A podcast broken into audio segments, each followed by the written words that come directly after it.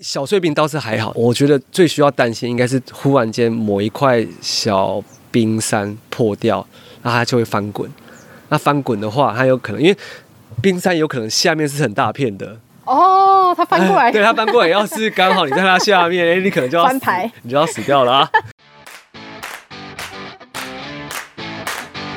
你正在收听的是《极限白日梦》，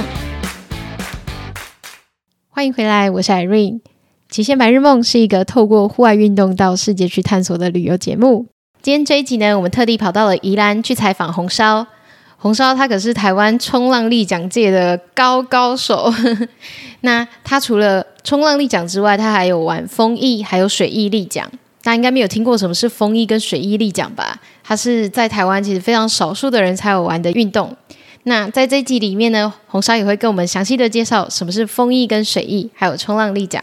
除此之外，他还要带我们透过立奖去世界非常多的国家旅行。那我们废话不多说，就赶快来听听这一集的采访吧。今天我们非常开心，可以邀请到红烧来到我们节目上。那我们先欢迎红烧，耶！嗨，大家好，我是红烧。然后我们是那个 Fnatic SUP 的代理商。然后我们有从就是销售各式各样的水上运动器材，就是尤其是 SUP，还有风浪板，还有现在开始渐渐的流行的水翼，我们也是我们销售的项目。那我们其实不只有销售，我们还有就是推广教学，就是因为。这些这些运动在台湾其实都还算蛮新新式的活动，所以我们就是有有投入在推广的这部这部分。哦，那像 SUP 这个运动其实有蛮多的玩玩法的，然后红烧好像每个都有涉猎，应该说都是很专家。那红烧可以给我们介绍一下它的魅力分别是什么吗？我觉得 SUP 这个活动哦，就是它。可以做很多事情了。我说做很多事情，就是说它，例如说你你想要追求刺激的人，你可以拿 SUP 去冲浪，然后不管是例如说你想要很刺激，你可以去冲很大的浪，它也是可以玩。但你如果想要追求休闲、很很放松的、很放松的状况的话，你可以划着它到。到湖上、湖中间去放空，或者是你就找一个很漂亮的日日出时间，把它划到海上去，海上看日出，这个也很棒。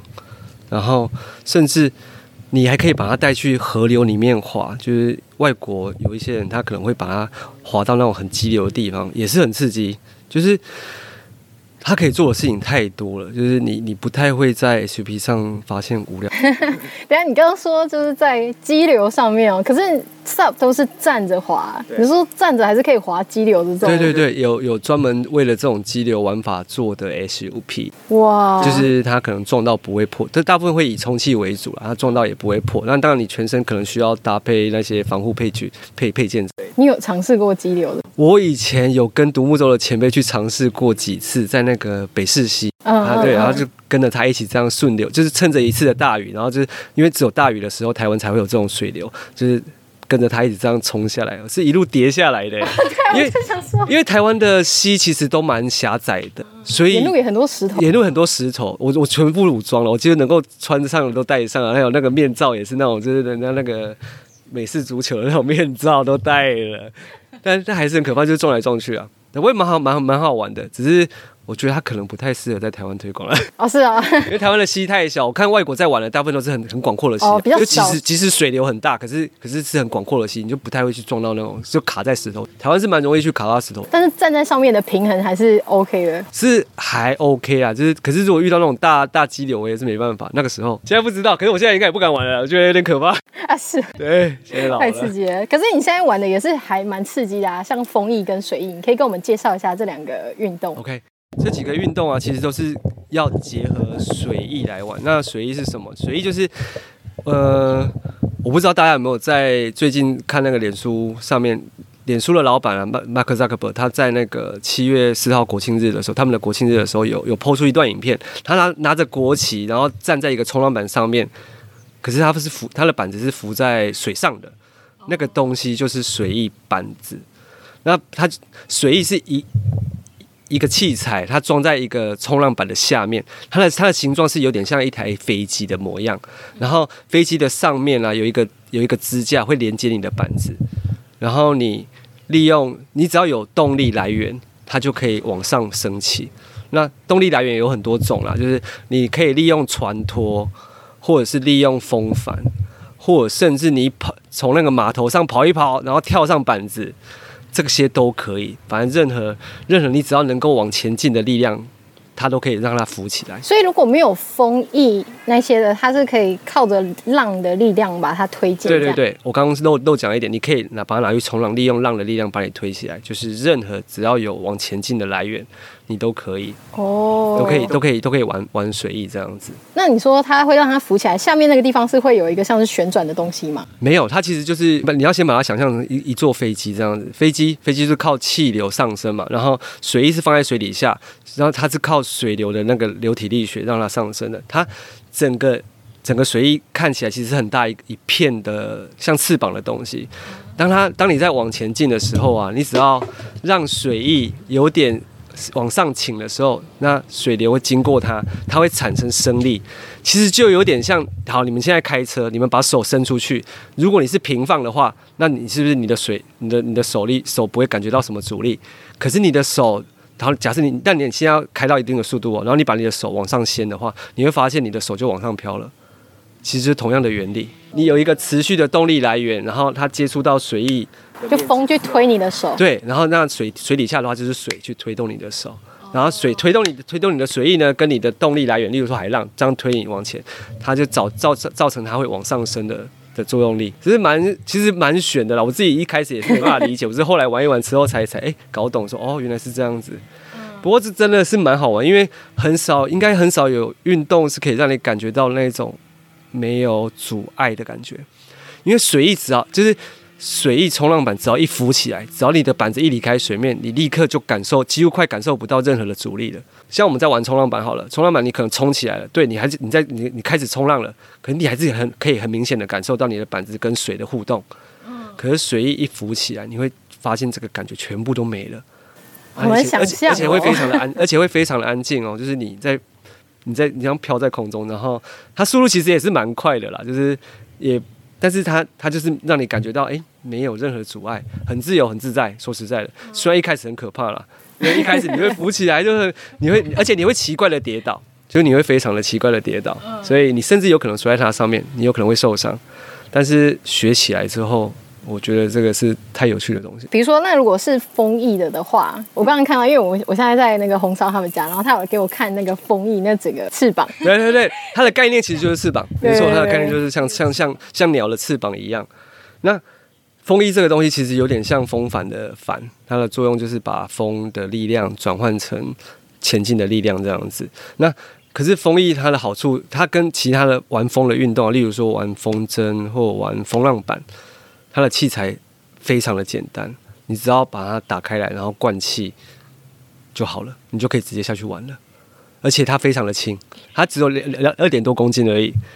其他其他的器材全部都超过这个两倍以上的重量。对，而且它学习也是蛮简单的，你可以在几乎可以在陆地上先学习学习如何操控它，你不用直接下水，所以你在学在岸上的模任何就是模拟那个你抓。利用风的力量的感觉，然后你习惯之后再下去玩，就是很快就可以上手。我刚刚有试拿了一下那个风翼，其实没有很重。然后你说如果下水之后就是有风顶着的，可能又更轻了，对不对？对对对，所以其实手臂不会这么的。因为我们现在的环境，呃，风不是很稳定。那你如果去到一个风稳定，就是例如海边好了，你就你就可以感受到说它其实没有这么困难，它它其实没有那么重了，就是两二两二点，而且二点的公斤其实真的不重了，相较于很多很多玩风的器材来说。哦，是哦，对，是因为没有比较标准嘛，对对对对对对对。可是大家不知道到底那个概念。对对对对，可是因为靠靠风的力量，它可以帮你把这些力量都消减掉，而且你很神奇的是，你可以利用它这个力量。哦，那我有个问题是，比如说你在水上，然后你这样抓着那个风翼啊，如果你不小心掉入海的话，那个风翼飘飞超级世界远怎么办？哦、那，那风翼我们要玩风翼之前，也会就风翼上有一有一个手绳，我们会把它绑在手上，哦、也就是说，它你不小心没抓好，不管是它掉下去了，它也不会飞走。你如果没有绑这个，它是真的会飞走啊，它不会卡在水上哦，它就真的飞走了。所以万一如果你在海上遇到它断掉了，它断掉了，你大概就是得自己游回来了。所以目前为止有遇到什么很危险的状况吗？因为玩风翼的时，我我是说我啦，我玩风翼的时间其实也不算长，大概这两三年才开始玩，而且玩的时候大部分不是在很 critical，就是很危险的情况下玩，所以我我还没有遇到很危险的状况。以后不知道，因为以后你你越来越进步，你可能会想要挑战一些比较大的风或者比较大的海浪，也许就会遇到了。可是目前是还没有。现在比较危险的应该是偶尔会摔在那个水翼上面，就会受一点小伤这样子。对对对，对对，就是你你会，可是这个学习的过程，所以我们在学习水翼的过程会要求你要穿那种防护的背心，就你身上要越多的防护的器材越好，就安全帽啊，或者是你的甚至你的那个。甚至你的脚啊，可以放一个护膝之类的，因为你的全身都有可能去敲到那个水翼。你的板子、你的板子啊、你的风翼都很安全哦，但是你的身体只要去碰到那个水翼，它有一些地方是锐利的，其实是蛮危险的。嗯，对，所以学习水翼，我觉得比较最一开始的应该是学习怎么摔。那像这样子，你玩不同的 SUP，它会需要不同的天气环境的条件。那你有没有曾经去过哪些印象深刻的地方玩 SUP？或对哪些地方？如果以休闲滑，就是找漂亮的地方玩这件事情啊，我觉得最印象深刻的是去冰岛。那大概是二零一九还是二零一呃二零一八或二零一七，我忘记了，有点有点久了，三四年前了。但我们就是刻意带着 SUV 去冰岛，然后去那个贾库萨弄冰河。东在西，在东有点在东，呃、欸，是东南岸啊，东南岸，其实就开很远的，开很远的车去到那里，然后我们有评估一下天气，我们就看一周的天气，然后找最好的时间去去去冰河上面滑。其实当时其实是不像现在这样那么有自信啊，那时候毕竟才刚刚玩没几年，然后反正就是去到现场了，还是给他下去滑了，而且真的是很壮观，因为你就可以滑在冰山旁边。所以旁边会有一些碎冰哦。对，是碎冰。哇！它对他们对外国人来说，它也是小冰块，可是对我们台湾人来说，它可能就是个大冰山。然后它其实就是从远方的冰河，它远远方冰河崩落下来的小冰山啊。它也不算小啊，因为有的高是真的很高，应该有三四楼层高啊。Oh my god！对，这是这是那个贾库萨隆冰河，然后而且那边蛮有趣的是，会有那个小海豹跟着你。好可爱、哦！就是你边滑的时候，你会发现，哎、欸，后面怎么会有那个游泳的声音？就是小海豹在后面看，它在观察你，而且一次可能三四只、四五只这样子。哇塞！对对对，蛮有趣。要爬上去？哎、欸，我就害怕它爬上去，所以我又有点加快速度这样子。我们也有带那个，那时候我们有带空拍机啊，有拍拍的蛮不错的画面。我觉得等一下你可以看一下。哦，到时候我要把它放在我们的真的是上面给大家。很特别啊，我觉得。真的是人生都应该要去。如果你你喜欢滑 SUP 的话，应该要试去试一次。而且它其实是相对安全的，相较于其实世界上有很多有冰河的地方，但是像这么安全的，我觉得应该也不多啦。因为很因为因为很多地方可能是在海上，但贾库萨隆冰河它是一个湖，它虽然有连接海，可是它其实只有一个小小的通道连接海而已。你你滑的地方大部分是像湖一样平静的地方，好特别。不过需要看天气啊，这这这是需要评先期评估，因为。冰岛它是一个天天气变化很快的地方，它可能一天会有四季。对对对对对对对，所以有去过人大概都知道，因为台湾很多人去过冰岛嘛，大概都知道那种很很变态的天气。所以一般来说，你如果不太会评估天气的话，其实要透过当地的人协助了。当地我我看现在已经有这种 tour 了。我们那时候还没有，但是我我发现好像现在已经有这种 tour，就带你去滑 SUP 或者是滑独木舟。是当地人对当地当地人提供的哦，对对对，我觉得这也是不错的，就是当当你没有没有具备一些技巧技能的话，如果是或者是安全评估的技能，例如说我们滑的距离都是那一种，如果万一真的板子破掉了，我们都还可以游回来的距离，而且我们准备的衣服大概也是我们能够承受那那一段距离不会失温的程度。对啊，因为特别冷，因为它水是。就是冰的、啊，就是零度嘛，对对对对对对，就是很冷啊。对啊，而且我想说，旁边有那些小碎冰的话，你们在滑的过程中会不会就是危险？小碎冰倒是还好，你应该要，我觉得最需要担心应该是忽然间某一块小冰山破掉，那它就会翻滚。那翻滚的话，它有可能因为冰山有可能下面是很大片的。哦，他翻过来，对他翻过来，要是刚好你在他下面，哎，你可能就要翻牌，你就要死掉了啊，对不对？可是刚好就是我们也很保守啊，其实就是都都都是尽量远离这种大块冰山很远这样子，因为就是我们没有没有那种可以及时救护的方式嘛，就是那那就是保守一点玩，不要说可能为了看很近啊，然后就滑得很近这样子。那你们当初当时有滑多远呢？我们就是沿着岸边滑，我觉得滑了一个小时多应该有，因为很壮观啊，就是沿着沿着岸边这样子就是去看嘛。我们也蛮幸运的啊，因为那时候碎冰还碎冰山其实还蛮多的，因为听说，因为据我的观察，我我会去看那个反正冰岛的相关性，如果是夏天的末。冰冰可，它那些融冰会比较少，因为它可能还没还没流下来之前就已经就已经没有。而、啊、我们是夏天之前去的，就是它是春天的时候，所以它冰山都还蛮大颗的。所以是还蛮不错的。我真的是夏天的时候去，但是啊，要是我知道可以玩 SUP 的话，我一定体验一下。我就只是站在岸边跟冰块合照。对对对对，就是蛮可惜。因为这只是其中一个，我们还有去另外一个冰河，但是那个名字我忘记了。我们是那那个冰河就可以滑，真的很靠近冰河了，因为距离很短。哦，对对对，哦，那个真的很壮观的，因为真的超高的，应该有十几楼吧，我想。那你们去滑的时候，当地都没有限制说，就是不能从事这些户外运动？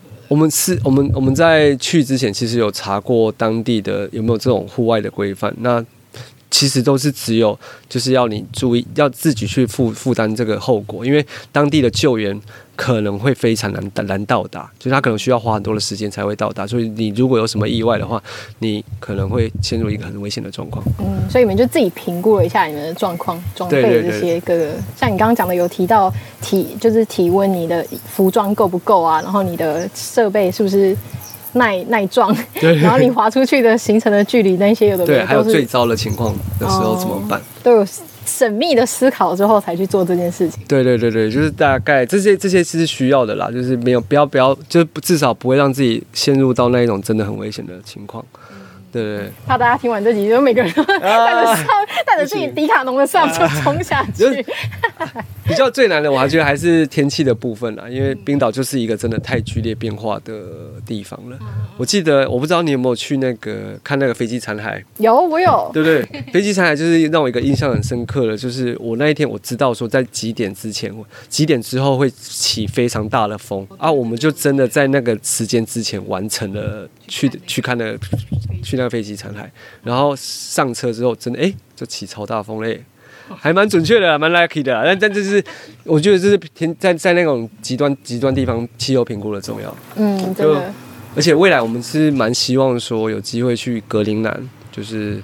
因为那个冰，那个冰山又完全是另外一种等级的了。哦，冰岛就是等于是小孩子的冰山。真的吗？对对对，那个比较。对我来说已经不是。对对对对，我们那时候，我们那时候会觉得哇塞，好壮观哦。然后你再去看一下那个格陵兰的一些影片，你会发现哇，我们那是小冰块嘛。真的吗？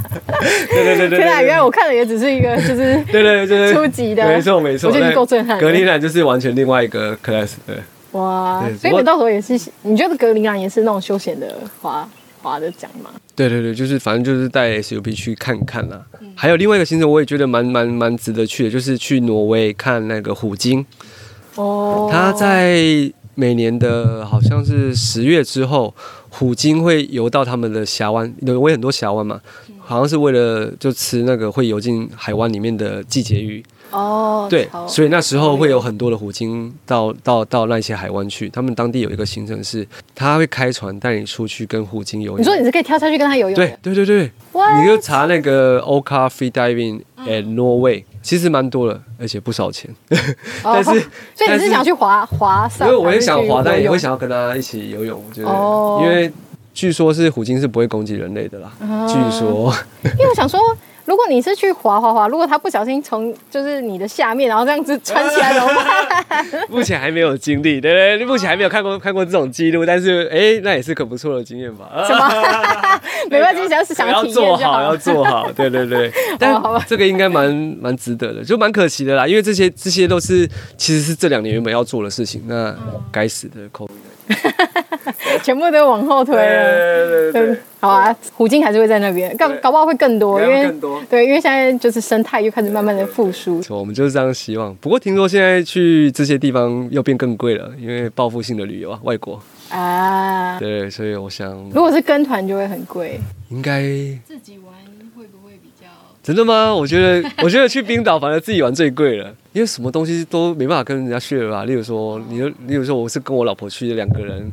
哦，那个租车好可怕啊！真的，我也是租车。所有东西都很贵啊，真的，加个油也是很贵。就哎，可是比较自由。对对，就是很自由。这冰岛是花钱买自由。啊，对对对，没错。那这是休闲的玩法的部分啊。那如果是以冲浪来说的话，我其实过去能出国的那几，就前几年能够出国的时候，就每年都会安排至少会去印尼待一阵子。印尼是一个很适合冲浪的地方，它是几乎全年有好浪的。我以为是潜水天堂而已。它潜水天堂是好，我跟你讲，印尼印尼很长一条嘛，就从北这样一一路下来，这样很长一条。向南的这一边都是适合冲浪的，因为它面对那个印度洋，印度洋一直会有那个风暴往澳洲去，就是从非洲往往那个澳洲去，所以它会带着源源不断的海浪去印尼，因为往上面跑。然后，但是印尼的北边呢，就是很风平浪静的，就是适合潜水。哦，好赞哦！因为它就是不会有浪啊，对啊，好赞哦，印尼。对啊，然后就是几乎一年四季都会有好浪的时候，然后我们通常就是趁着淡季的时候，我会去那边待个两三个礼拜，或甚至一个月。那就是，其实就是每天冲浪啊。那那边那边那边冲浪的，我觉得品质很高啦。就是那边玩一天，大概等于在台湾可能玩一两个礼拜。哦，因为一直都有好浪。对，一直都有好浪，而且因为我我会选择去比较偏远的地方，就是人比较少一点，所以你就能够一直玩到。就是可能你要避开那种很热门的地方，例如巴厘岛。巴厘岛就人超多，你可能一天玩不到几次浪。但是你就去那种很偏远、呃难很难到达的地方的话，反正你要去待一阵子嘛，你就是去去牺牲一下去比较远的地方，然后就就可以玩到很棒的海浪。那在印尼那边，他们的物价那些会很贵吗？哦，超低，那边根本就当皇帝了。说实在，就那天那天那天，呃，我不要我不要说巴厘岛，巴厘岛应该消费是蛮高的了。然后我反正我都是去奇怪的岛屿嘛，我就是去龙目岛。前几年比较早期的时候是去龙目岛。龙目岛就是在巴厘岛旁边的一个大岛，然后龙目岛的旁边还有在一个更偏远的岛叫桑巴瓦，oh. 啊，反正我就是去那种越偏远的地方，然后消费就越低，oh. 啊，因为我也没要干嘛，我就是要冲浪而已，我就住在海边，然后每天早上去冲浪，回来吃早餐，然后睡一觉，下午再去冲浪，这样子，oh. 住住蛮好，其实住的也还蛮不错的哦，但是可是就花不了什么钱，每天可能了不起花个一千多块吧，我想。还是住那种 private 的那种小房，就是房间。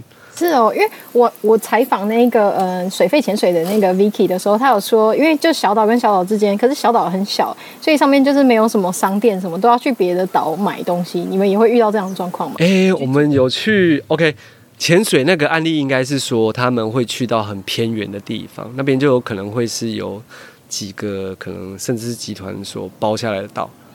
那是有可能发生的。那那我们冲浪的话，我们前几年有去苏门答腊，就是在比较北边的印尼，它是在苏门答腊的那个叫什么满塔韦群岛。哦。满塔韦群岛就是在就反正就是要搭船搭三四个小时的地方。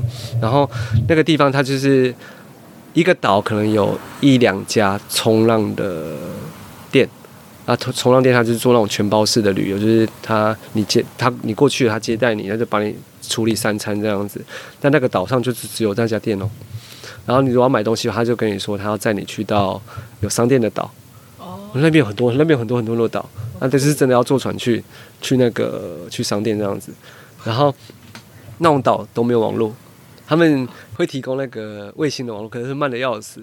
就是你大概连传赖都可以等个一分钟两分钟，还不一定传得过去这样子，只是打简讯哦，就是打那个讯文字讯息而已哦。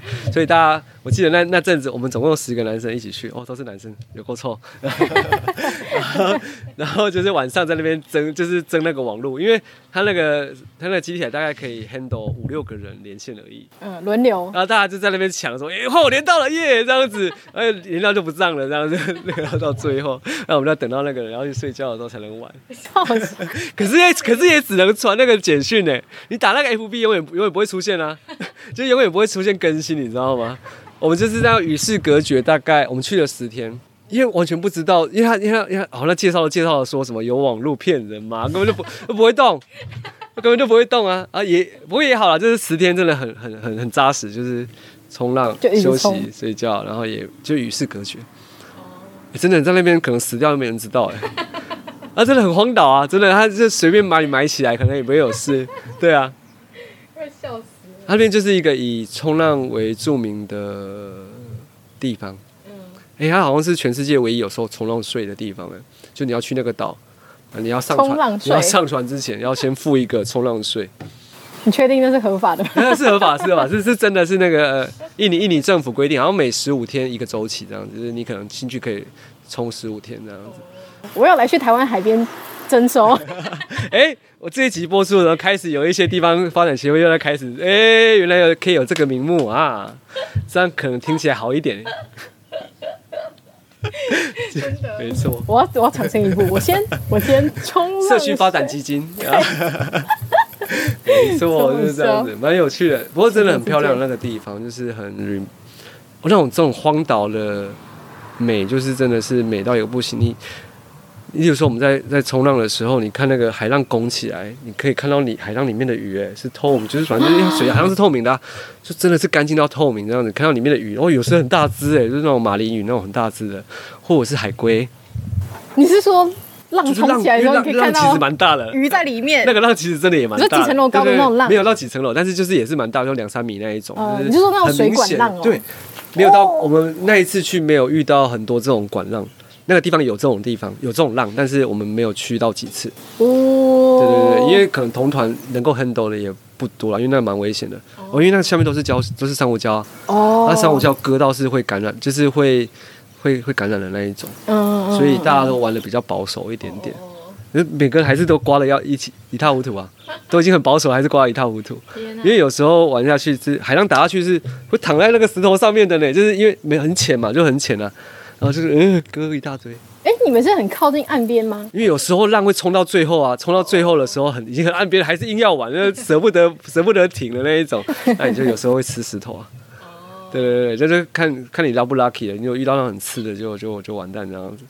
对啊，印尼那边的那个海域保保育的很好，所以呃海洋保育很好，所以你们划出去会有很多的鱼，对，什么很多很多的鱼，然后就很漂亮了。就是整个，因为我觉得那是太荒凉了，所以没人要去那边捕鱼吧？我想，对啊，够够，啊，那都是椰子树，嗯。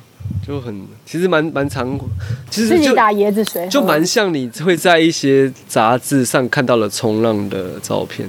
哇，就是那种很漂亮的海浪啊，透明的海浪啊，椰旁边都是椰子树啊、石头啊，就是完全没有人工设施这样子。What a life！对对对，这个也有影片，我觉得也可以分享给你。我觉得真的蛮蛮蛮不错的地方。但是是不是讲一讲，也想要机票再看起来这样？我其实去年是真的有想说，干脆就去那边防疫好了。哎，结果那边很严重。大家都这么想啊。还有问他说：“哎、欸，到底有什么办法？哦，因为我认识那边的朋友，就是那边当地人。我问他说，为什么好像看到一些外国人都可以去？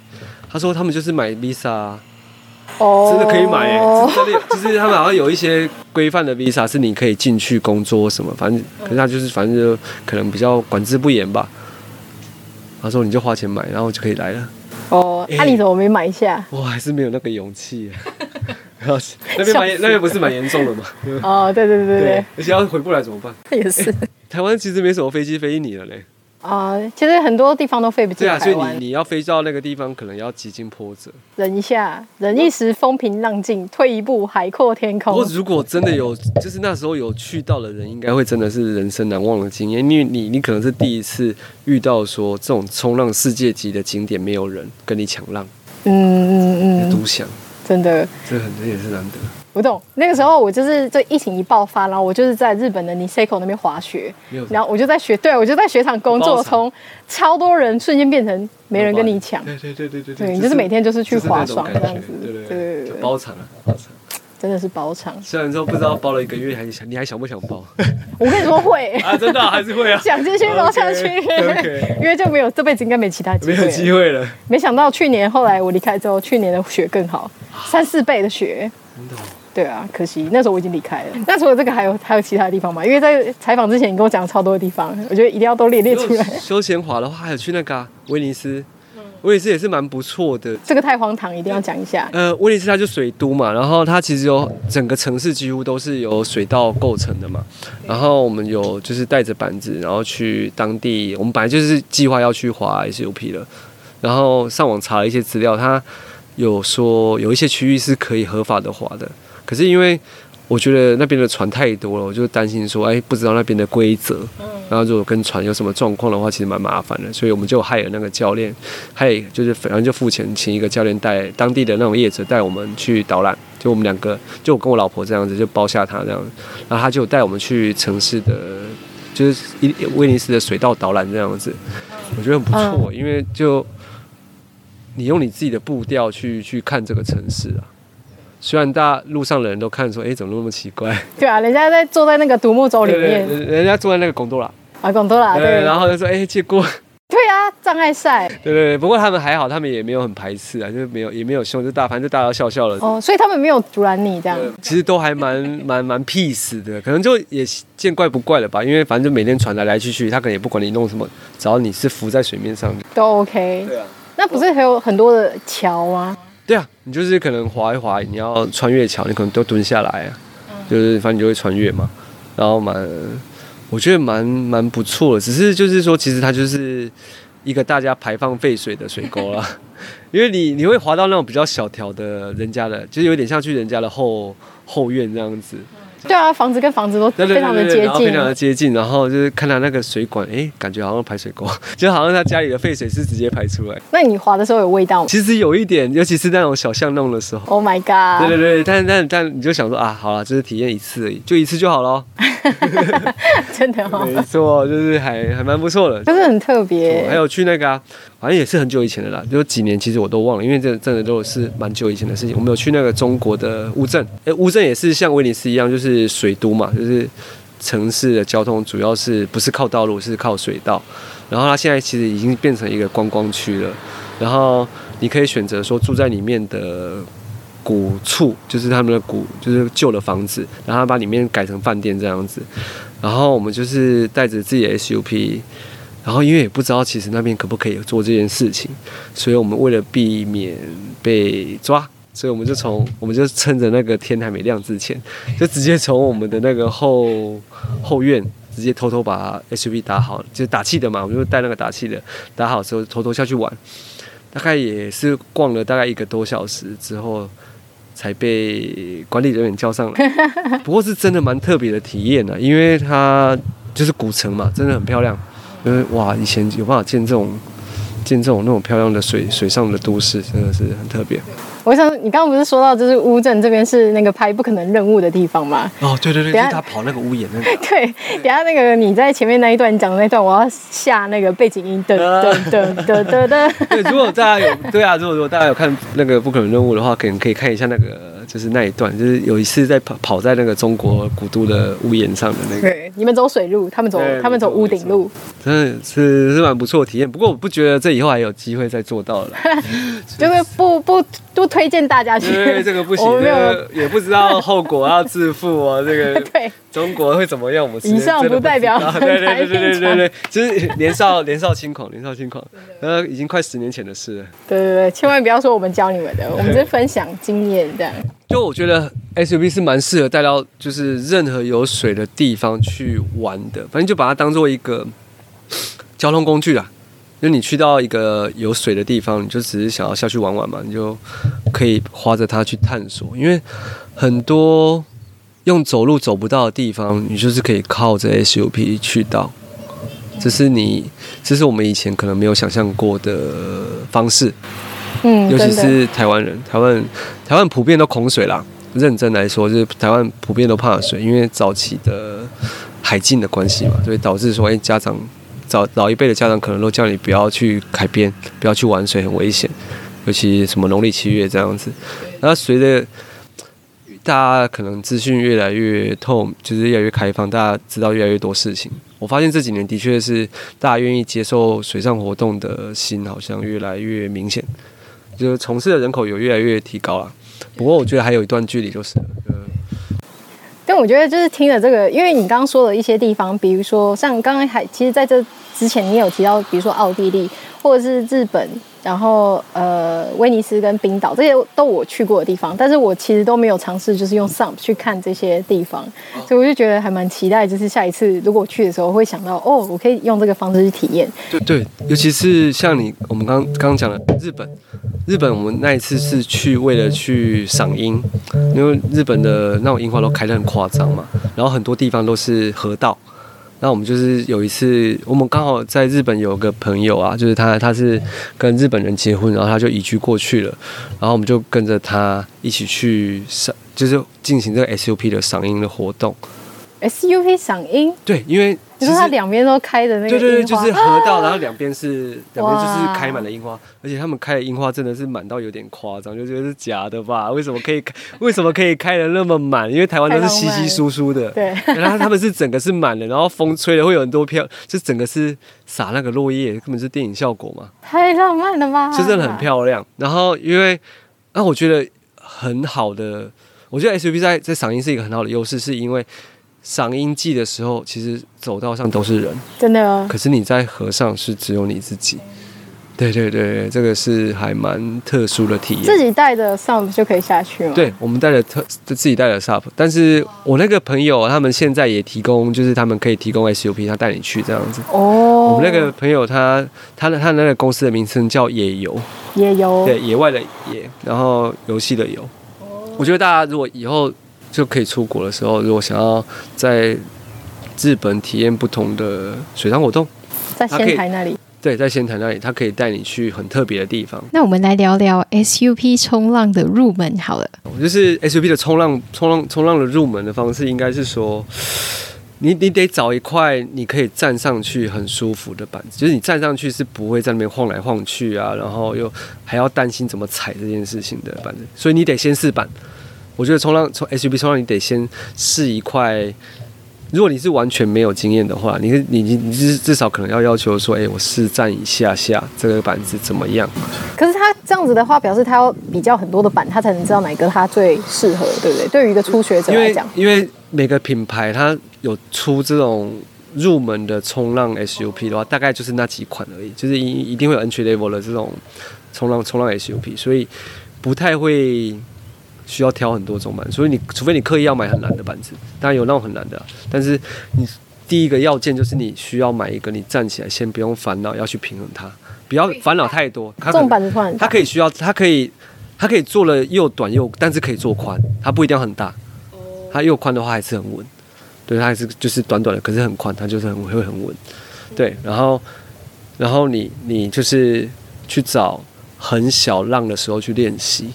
你千万不要看到说，哎、欸，浪很大，然后你就快点下去练习，千万不要，就是找越小的浪越好。对，冲浪也是这样。你需要花很多的时间去学习怎么用力划桨，用这个部分学好之后，然后去学怎么追海浪。当然，如果最好的，你当然是有人教啦。但是如果你真的想要自学，这也是可以自学的，因为我们也是真的是自学来的。我们那时候没有人玩嘛，对啊，就是你你去学划桨嘛，花很多时间去划桨，因为你因为其实。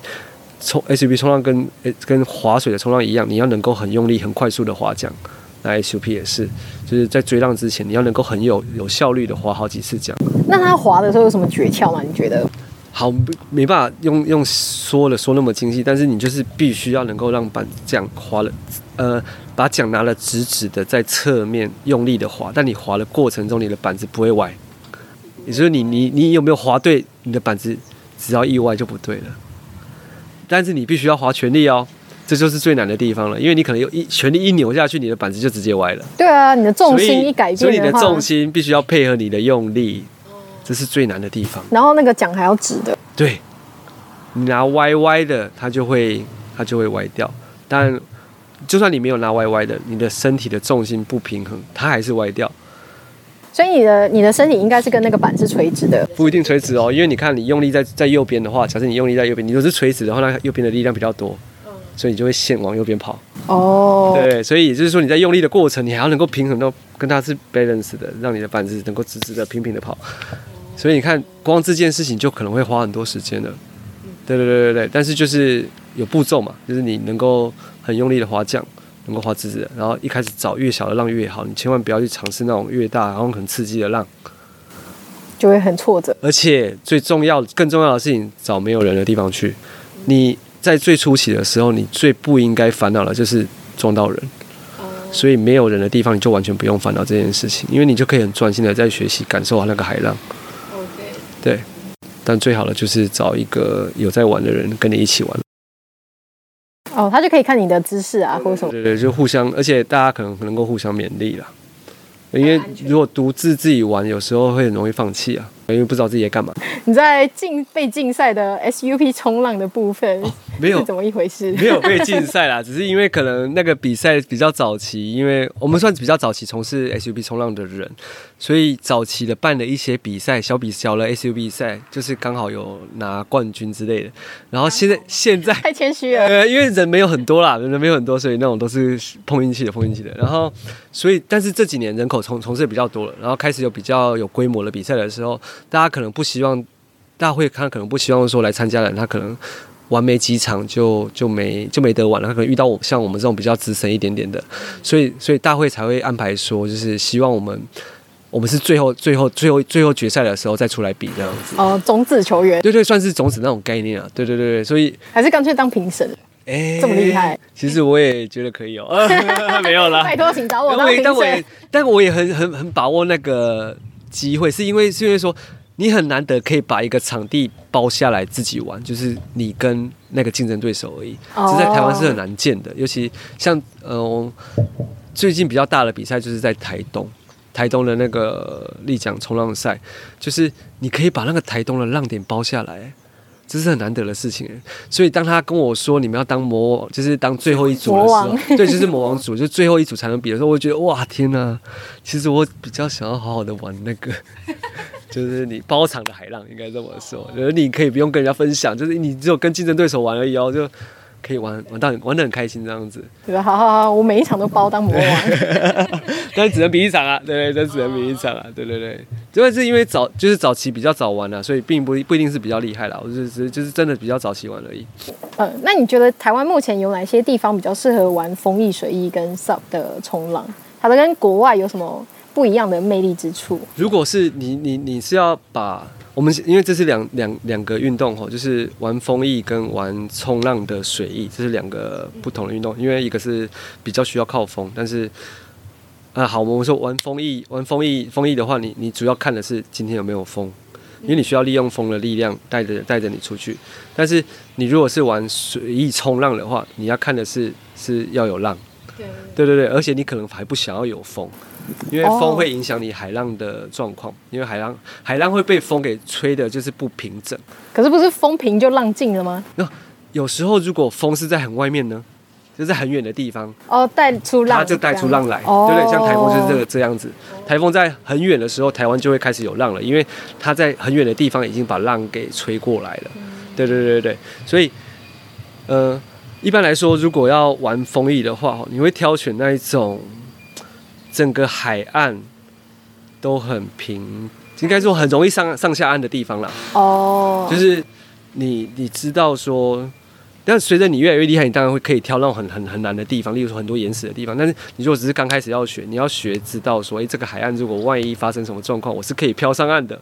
所以是西岸吗？台湾的西岸吗？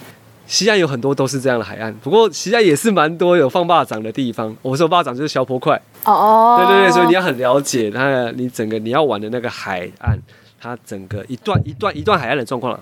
嗯，因为你你也不可能飘到超远的地方，你有可能到一半，如果发生什么状况，你可能就就就就会飘回来了，你也不会飘。但是你要确定说那个那个状那那那个区域是你发生的状况，你还是可以回得来的。对，然后还有风力，风力是你可以 handle 的嘛？就是你你在岸上，其实因为你在岸上就大概可以可以感受一下那个风，就是你可以用你的风翼去感受到风，那个风是你可以控制得了的嘛？对，然后有没有同伴？有没有同伴很重要，因为才知道彼此的状况。对，万一发生的状况，至少有人可以帮你呼救。那最好的学习应该是从封闭的水域开始。例如说，像芙蓉，芙蓉的那个河，芙蓉的那个双溪河，那河那河里面也因为它就是海边嘛，所以它会有风。你可以在里面练习到你有办法很掌握方向的时候，你再下海，那就会更安全。哦，就阶段性的有不同适合的场地。对，希望希望就就是其实刚开始最好都不要直接下海，因为在海上人很容易不知道自己在哪个位置，尤其是初学者。因为没概念了，就是因为还他也不知道怎么在海上定位自己，就是真正你真正的位置在哪里。说出我的心声了，就是有时候，尤其这种玩风的运动，往往等你意识到说，哎，好像不太对劲了，通常你已经飘很远了。就是你已经，因为大部分都没哦，好像很很近，还很近很近，然后就一下子你哦已经哦原来已经很远了，对啊，要游回去，这是蛮有可能发生的。有时候你甚至是不知道怎么把它开回去，那你就会惊慌。不过这种运动，大部分一开始的人都会寻求人家带啦，所以我想也这种状况应该会很少的发生。那除非当然是你可能看 YouTube 自学，那就要避免一下这种状况这样子。那那如果是玩 SUP 冲呃玩水翼的冲浪的话，不管你是 SUP 装水翼或者是冲浪板装水翼，呃，最好的最好的地方是那一种，它的海浪其实是有在有一点点离岸远一点的地方崩溃的。我们反而不希望它在岸边就崩溃，因为岸边崩溃的话，因为你水翼下面大概水翼在板子下面大概有七十五公分的长度。大概六七十公分，就看不同的设计设计这样子。也就是说，如果海浪在岸边崩溃了，你可能冲下来就直接去撞那个你下面的水翼，就直接去撞沙子。对，所以你会希望你的海浪是比较外面崩溃的。那什么地方会有这种这种这种比较外面崩溃的嘞？这个像金山啊、万里啊，都有这种。其实其实海浪就是碰到碰到水底浅的地方会崩溃嘛。那就是那个环境只要。它离岸边外面一点点有一些沙小沙洲在水底的，那海浪碰到它就会提早崩溃。哦，那种的就是最适合水翼的地方了，因为它冲进来的时候不会那么快碰到很浅的地方。嗯，对。那风翼的话，风衣就比较没关系，因为你可以就是先把它带出去到比较远的、比较深的地方再开始玩。哦，它的限制就没有。对，因为它因为它是往外玩的，嗯，但是水翼冲浪的话是靠近岸玩那个海浪。对对对，但是。这个水翼冲浪的学习也不是一开始就直接拿去冲浪了，最好是先学习怎么让水翼浮起来。那我们可以，我觉得目前为止，我觉得最快的方式是去找一个有船的朋友，或者是去找划水划水的店家，他帮你用船拖。就你站在板子上用船拖，用稳定的速度帮你拖，拖到一个速度之后，你的水翼会自然起来嘛？那你去学习怎么控制那个水翼，就是都比较推荐他们先就是用体验的方式去上课体验，然后可以去尝试这个户外运动。因为因为你说你一最一开始你开始接触是在大学的时候去体验嘛？对，我蛮幸运的是说我在大学在大一的时候就接触。就学校办体验活动了，我接触到风浪板这个运动，然后我一第一次玩，我就觉得哇，这真的很好玩，所以我之后是真的也投入了很多时间在玩，是几乎把我所有的课都，我都把我是直接大二之后，我大一大一体验到嘛，我大一大二大三大四都把课挪到早上，我下午就是要去玩风浪板，好疯狂，就是有点是就是爱上了这样子，所以我那段时间就是累积了很多玩风浪板的经验，然后也。也因为那那时候的经验，这样子可以让我现在是直接从事这个相关的行业。嗯，那时候有想到就把这变成你的职业了。其实没有，那时候只是就很爱玩，就是 for fun。对对，for fun。然后，但是很认真的在玩。其实我们投入这个行业也算是一个蛮意外的转折啦。因为当初其实真的想要想要买卖这些东西，其实只是因为当初台湾买的机会很少。就台台台湾，因为是小众嘛，小众的话买卖的人他其实也不太爱爱进不进的，因为量很少，嗯，他很难他很难经营。那我们那时候就很想要买新的东西，有时候会等非常非常的久，因为他可能没有凑到一定的量，他也不想要进。那我们想说啊，那干脆几个爱玩的人，我们就合伙来看看能不能去代理一个品牌来，至少能够买到。如期买到自己喜欢的东西。我发现演员都好像啊，就是独木舟的也是这样，走成也是这样，就是一种 对啊，就是爱玩，就是对，我觉得还是得爱玩啊，不然也没办法坚持那么久，因为谁都没有办法想象到 SUP 今天可以发展到这个程度。哦，那我想问说，就是比如说像，应该说我蛮好奇，就是海上规则，比如说我们现在在玩，你你去到很多地方玩这些呃 SUP 的部分，那同时海上有很多各种不一样的海上的运动。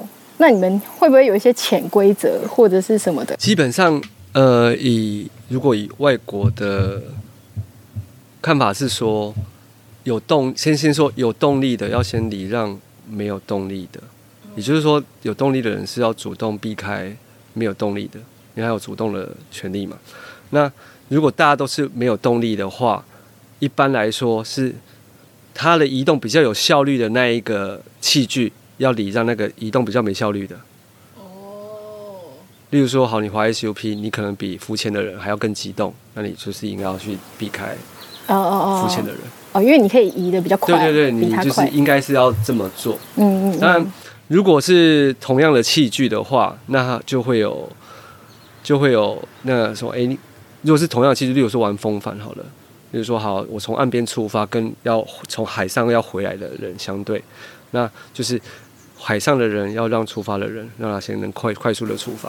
哦，因为我想说，比如说像呃滑雪的话一样也是，但通常都是快的人他自己要去闪那些慢的人，因为慢的人不知道怎么闪嘛。呃、对吧？就是其实就是主动的主动主动权会是在那个，就是机动性比较高，就是要要礼要要礼让那个，对对。不过像我们刚刚讲的是大家都使用共同水域的状况了，可是如果像比较特殊的区域，例如说。玩冲浪好了，嗯，冲浪的规则又又是又是不一样。冲浪区域大概就是只会有冲浪的人，就是在玩冲浪这件事的人。但，不管你用什么器材啦，就是你可能用独木舟冲浪，你可能用 SUP 冲浪，你有可能用冲浪板冲浪。对，大家冲浪有自己的规则，就是说大家划出去等浪的话，最早划到等浪那个区域的人，他有优先权下浪。哦，比如说这一道浪来了，他是有最优先权可以玩这道独享这道浪的人。可是他如果没有追到，他的 priority 就就是让给下一个第二个先到这个地方的人。好有趣哦！对对，就是因为其实海浪，呃，冲浪算是一个就是其实是蛮独享的运动。它比较不是说一道浪来哇，整排的人全部都要下，不是。因为一道浪能够完整的享受的话，如果是一个人，他可以享受完整道浪，跑完整道浪这样子。哦，对对对，所以规一般的规则就是国际的潜规则是，先滑到浪点等等待的，等待最久的那个人是有优先的下浪权。但是就要记得，你只要没有把握好你要追的那一道浪，就要把这个 priority，你就要去最后一个这个等了。台湾台湾都不太怎么都是不太这样，台湾都是没有追到，我还是下一道我要继续追哦，这样子，然后就开始会有一些纷争了啊。然后还有，因为人多了，其实就会比较难定义说谁先谁后，对啊，很难知道谁是第一个来的。对对对，所以你除非你自己是一个很很注意的人，就是很注意周围状况的人，但是其实蛮难的啦，因为冲浪你也要注意很多事情。嗯，对，不过就是其实就是礼让嘛，就是大家。因为其实海浪是一直都有啦，你也不要说可能为了要争抢一朵浪，然后跟人家对啊，而且也危险吧？对，因为板子跟板子相撞其实是蛮危险的，就是人会受到蛮严重的伤害。嗯，不过这种冲突其实是其实蛮常见的哦，就就是蛮吵架这件事情是，如果在，在海上吵起来，对对对对，岸上要打起来也是有。Oh my god！对，对，但就是尽量避免啦。我觉得越越有能力的人，你可能越要尽。又要又要能够去避免这个争执，那至少你要能够去教导新手嘛。对。呃，但是台湾有比较多的区域是可能那边普遍比较多新手，所以大家对这件事情的容忍度很高，因为大家就是知道这边会有很多 beginner 来，所以大家对哦，好像不小心你可能挡到他，或者是你抢到他的浪，这样大家接受度比较高。然后我觉得这也是好事啊，因为你的确得给让，因为大家就是有有一个萌芽的地方。而不是他可能都什么都还不知道之前，你要把他给干掉，就要骂哭他或什么的。真的，哎，不懂规矩啊，快给我滚这样子。对，就像像乌斯港就是一个这样的地方，就是大家对，因为那边就是很多新手嘛，就是。反正我也是都在那边冲，被冲我在那边。所以大家可能就是容忍度，然后随着他越来越有兴趣，他就开始会去注意这些规则。对对对对对，那也这种地方才会有更多人来投入这个运动啊。那最后，我想要问红烧一个问题。我曾经读过一个采访，是一位七十一岁的英国冲浪女王，她是叫做温格奶奶。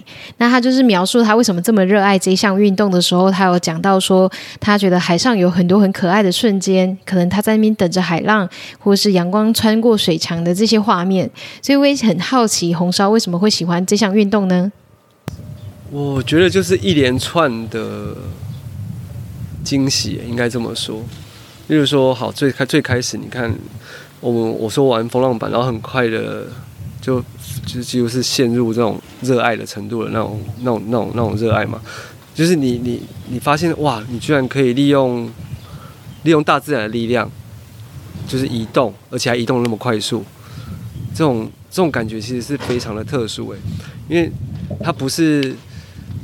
它不是利用动力的，就是你完完全全在跟大自然互动，然后你甚至可以用风浪板这样跳起来翻转一圈，这种尝试一些很比较极限的运极极限的极限的动作，你就觉得哇，这些这些事情都好好玩哦。就是虽然你会失败了，就是你会你会一直摔倒，你会无限次的摔倒，可是每一次你会发现你都进步一点点，你会一直知道你你一直在进步，然后随着。接触更多不同的水上运动的时候，你发现各种不同运动也都有这一种一连串的惊喜。就像你刚那个女王说的，她觉得水面上看到鱼跳起来这种惊喜，这也是。因为我们冲浪到一半，哦，怎么看到海龟，或者是看到那种飞鱼跳起来之类的，这些都很棒啊。就是你平常生活不太会遇到的，但就是它不断出现在你热爱的事情上面。对，就是你有在这边能够得到成就感了，应该这么说。在每一次的困难之中，然后再突破一点点，突破一点点，然后也是一个永无止境的突破。对对对，因为你很快就会发现到下一个关卡了。对。但是你在一个关卡中间卡，你会有那种，因为它它会有转折，它就会有转折。就一开始你可能做做一做做奇怪，好像一辈子做不到了，但是。就过一阵，你会挫折，然后过一阵子之后，你发现，哎，怎么忽然间做得到了？对，就身体好像是会反应慢慢拍的去应对这件事情，但是最终你就是会做到。就你如果没放弃的话，就是所有的我玩的所有运动大概都是这样子，就是一开始很糟糕，然后越来越好，越来越好，到现在，到现在我觉得还蛮蛮不错的，就是我现在几乎不会有没没运动可以玩的天气了。就今天的天气，不管怎么样，不管海况怎么样，我都有适合玩的活动了。嗯，毕竟你玩这么多，就是刚好，就是刚好这些东西都串起来了，你知道吗？就是会，你不会无聊。对，对，对，我之前也觉得冬天都没有东西好玩，自从我学会滑雪之后，我就不讨厌冬天了。对对对对对，就是你你一年四季，大自然给的那个。对对对，尤其就是就是就是这种，就是把把世界当 playground 的概念了。对啊，而且。台湾真的太适合了，我说实在，就玩水这件事情，就交通成本太低了，就是你开一下子就可以完完全到另外一个环境去玩。东岸不适合，好开几个小时去到西岸。每一种玩风的运动都有它独特的乐趣，但是它刚，我觉得风衣刚好结合了现代人需要的一部分，就是要便利。对啊，尤其如果你像你刚刚说的，你会带这些装备到很多的很 多国家去玩的时候，它如果很。笨重的话，其实就很困难。对，就是会减减减少你愿意带出去的动力啦，应该这么说，就是它刚好减低了很多的移动成本。嗯嗯嗯。对，所以我才认为说它可能是下一个玩风的运动的机会，就是很有潜力。对对对，因为学习的曲线也算高，就是很容易学啦。那你这是走在潮流最前端呢？哎，不知道还是不是一样要花个十年呢？希望不要，希望 希望不要，我们用力的把它给它推起来。对啊，真的，真的是蛮不错的。那今天真的非常谢谢红烧愿意接受我们采访，而且还让我们就是跑到你们家来玩。好，谢谢 Irene，谢谢。大家应该听得出来这一集的风还蛮大的吧？因为我们那一天呢，其实我们特地跑到了红烧他家，然后在他们家的后院那边录音。那他当下也有给我们展示，就是风翼还有水翼的样子，真的非常的酷哦。他们家就是满满的各式各样的就是立桨，不管是冲浪啊、水翼还有风翼的立桨，我们都有看到各种尺寸的立桨，我觉得真的是大开眼界。那我觉得今天这一集啊，在采访下来之后，我真的是特别有深刻的感触。